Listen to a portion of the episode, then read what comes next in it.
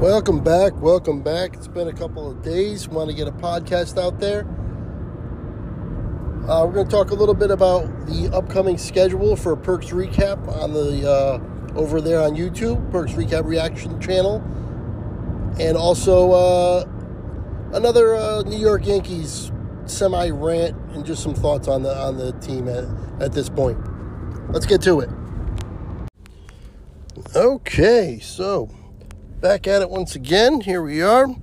Um, over on uh, YouTube, Perks Recap reaction channel there. Just letting everybody know that I will be reacting to some Muse this week, and it's been a little while actually uh, since I reacted to Muse, but I really like them. They've become one of my favorite bands that I've discovered on the channel. So there's going to be at least two Muse songs this week, and it might be three or over the next week because it's already right now uh, Wednesday. So between f- from now till next Wednesday, I'm gonna get at least two Muse songs, possibly three. I have some other ones I have to get to in terms of um, donations and things of, of that nature, and uh, things that people have asked for that I want to get to. So I'll be sprinkling in the Muse along with all those other uh, reactions over the next week. But uh, yeah, I just want to let everybody know that Muse is coming back to the channel. It's been a little while, and uh, I love the numbers that they do. I love the songs. I love everything about the band. The band is is really good, hard rocking, right up my alley. So after that, I got to get into um, the Jimi Hendrix chronological order that Steve Hannum has uh, been doing on the channel friend of mine, subscriber on the channel, gives me a lot of suggestions, Steve. And uh, he does this chronological order, if you don't know, kind of like the history of the guitar. And he put he's put together like three gigantic lists of just songs that I need to know if you know to really get into the history and, and how it the guitar has evolved. And um, he put a lot of work into it.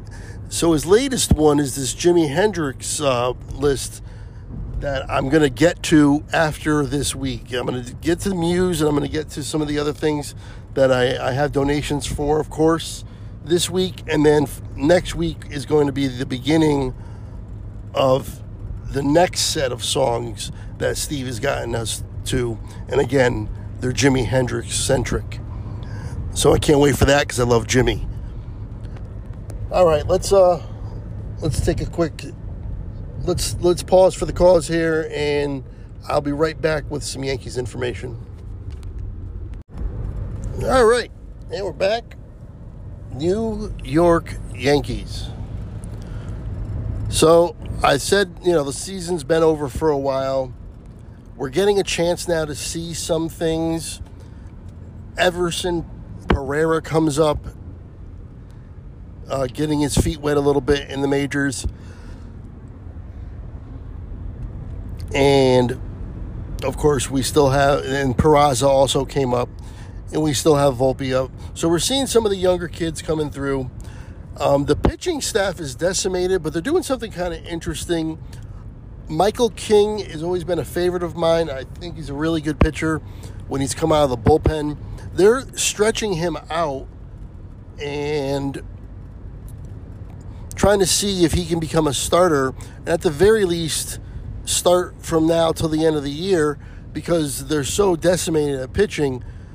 Three fifths of their pitching staff is not there right now.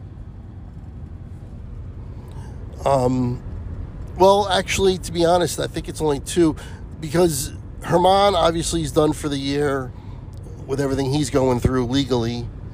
And then Nestor Cortes is done for the year. He got hurt. Um, Rodon has been in and out of the lineup, but he's back now. And then, of course, you have Gerrit Cole, the constant, the horse. And Clarke Schmidt has been really good. I'm really happy for Clarke Schmidt. Um, young pitcher who we've heard about for years kind of came up and was up and down and up and down and kind of struggled his way through his first two or three seasons and then this year, it seems like it's all clicked for him.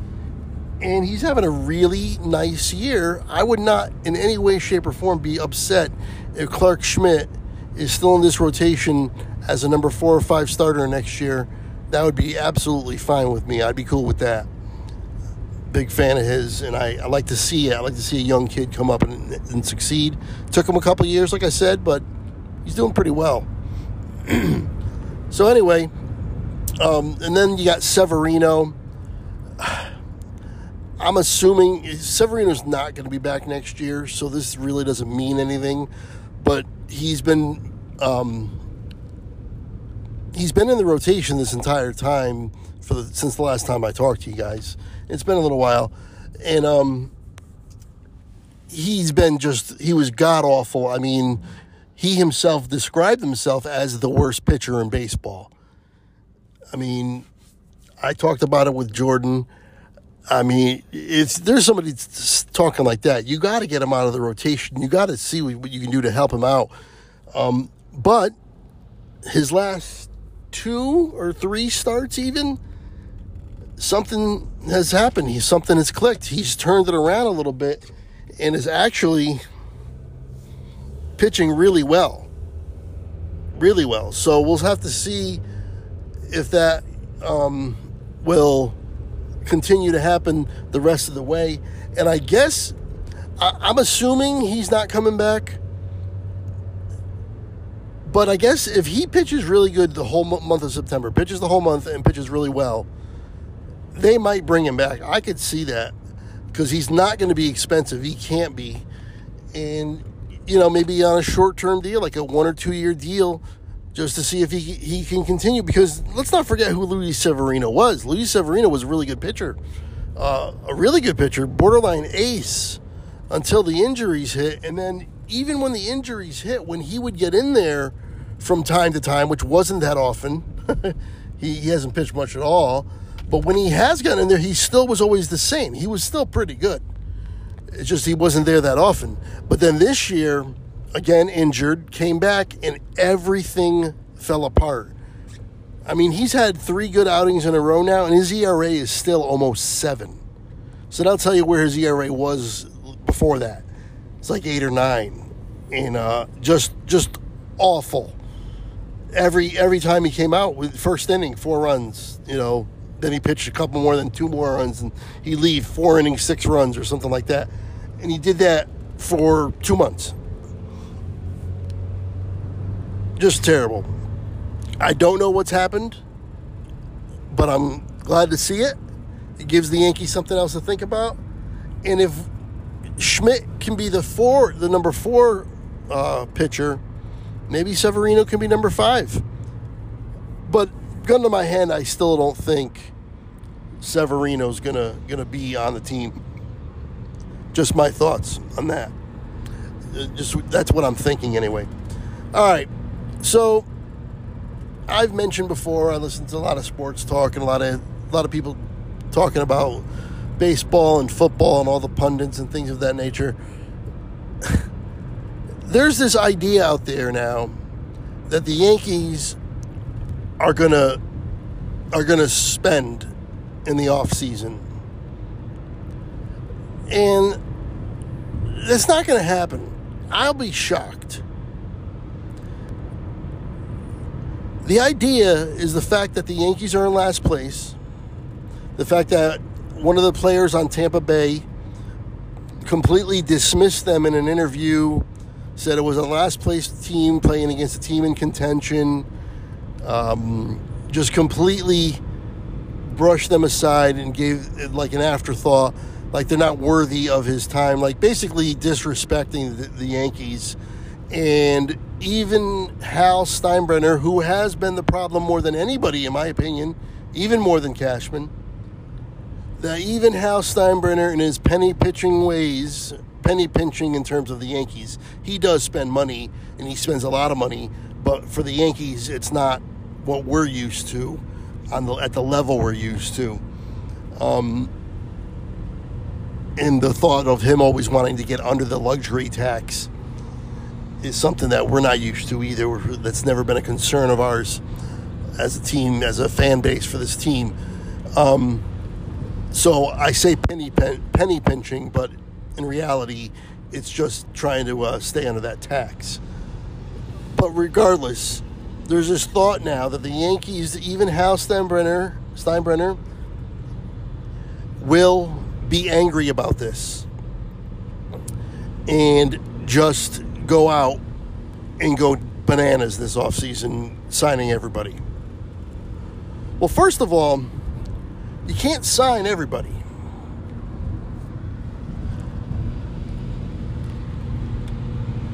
There's got to be people to be had. And there's no one to be had, really.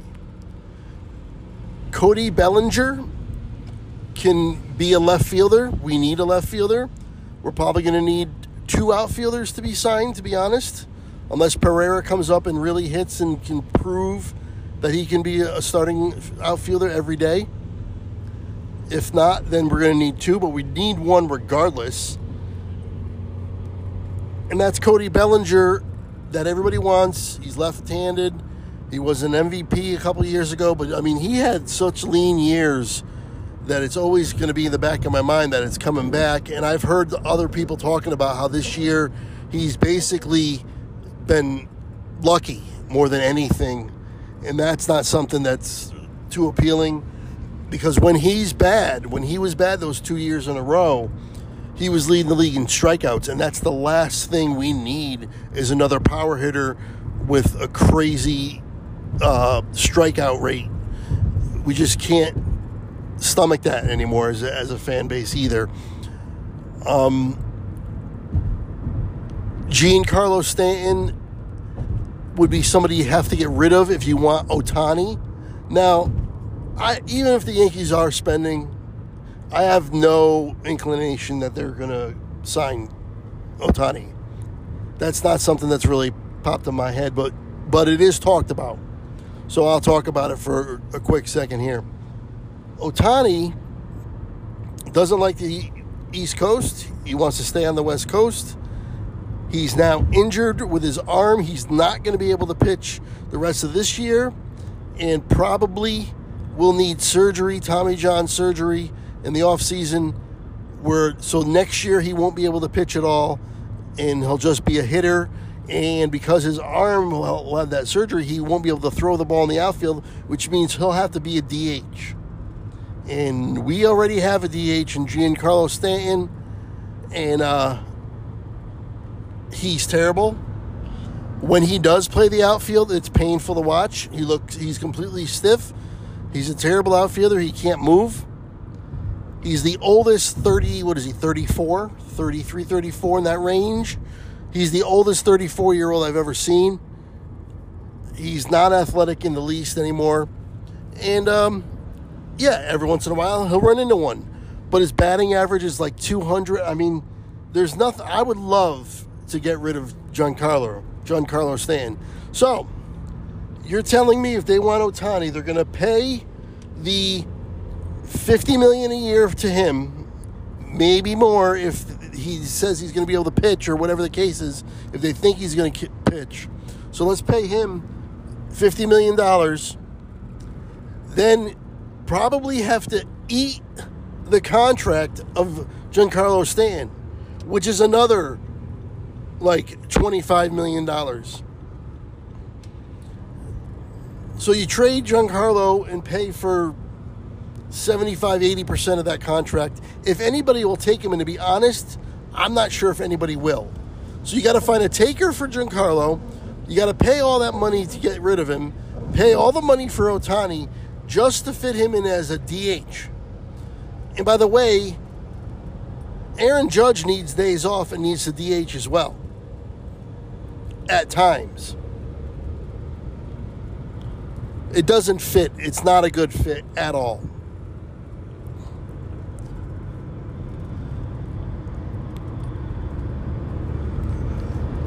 So you might need two outfielders depending on what Pereira does. Pereira. Then you got first base is Rizzo. I don't think Rizzo's going anywhere. Rizzo's signed a two year contract. So he should be back next next season. Unless they want to eat that money. And I don't think they want to.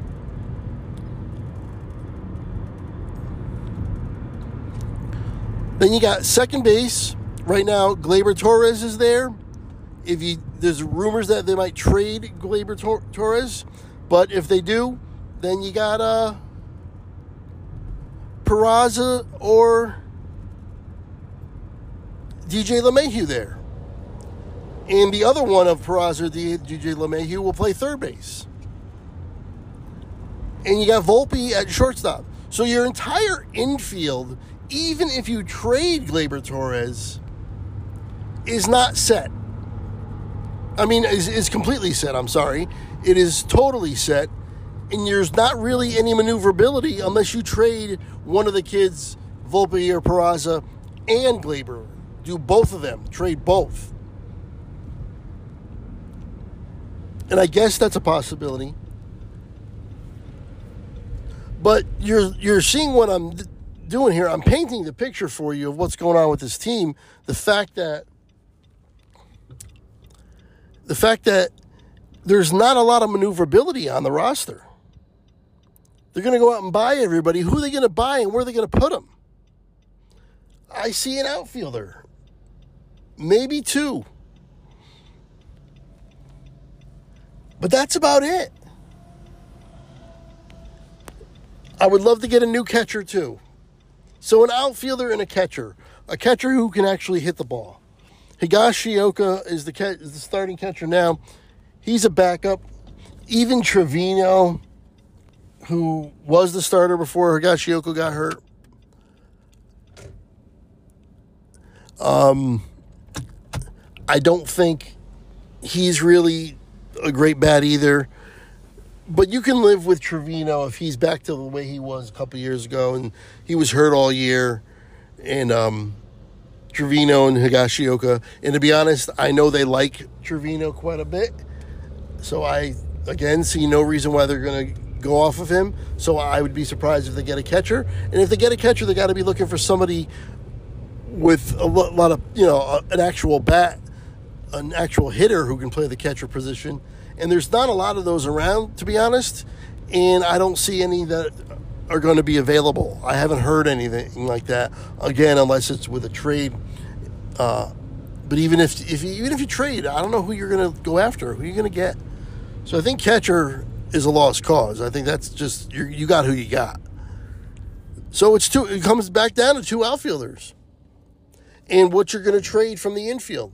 Because if you don't trade anybody in the infield, and Peraza works out, the big spendings winter that the, that I've been hearing about is going to be one outfielder, most likely Cody Bellinger, and I'm not excited about that. And that's it. That's the only addition.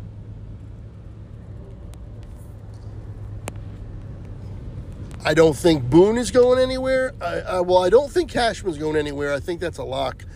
I got a feeling Boone. I, I said in the past that I think Boone might be leaving, but I'm starting to think Boone might actually be staying. Uh, they had a, a, meeting with him, Hal, and Cashman and Boone. They had a meeting talking about the future of the team and the state of the team this year and what happened, how it went all bad and everything. So basically, the future of the franchise. And if you're going to fire Aaron Boone, why is he in that meeting? To me, that says you're not firing Aaron Boone. Fans are going to lose their mind if that's the case. If nobody's nobody gets blamed for this, but I don't think it's a big deal. I've said it before too. Geez, you fire Aaron Boone, all they're going to do is hire another Aaron Boone. One somebody who does the exact same things he does, good with the media, listens to what they want, and that's what Aaron Boone is, and that's all they're looking for. So you you get rid of him, you're going to get another one. Probably somebody else with very little experience or no experience at all. Who's just happy to have the opportunity, probably how Boone was, and therefore will do whatever you say. They're not going to get a strong willed, uh, old school manager who's going to say, I'm the manager, I, I'm going to manage the way I want and you're gonna and you're not gonna have any input, or your input will be considered, but it's not, you know, the be all end all, which it is now, I believe. So anyway, that's that. That's the that's the podcast. Want to get one out there. It's been a little bit.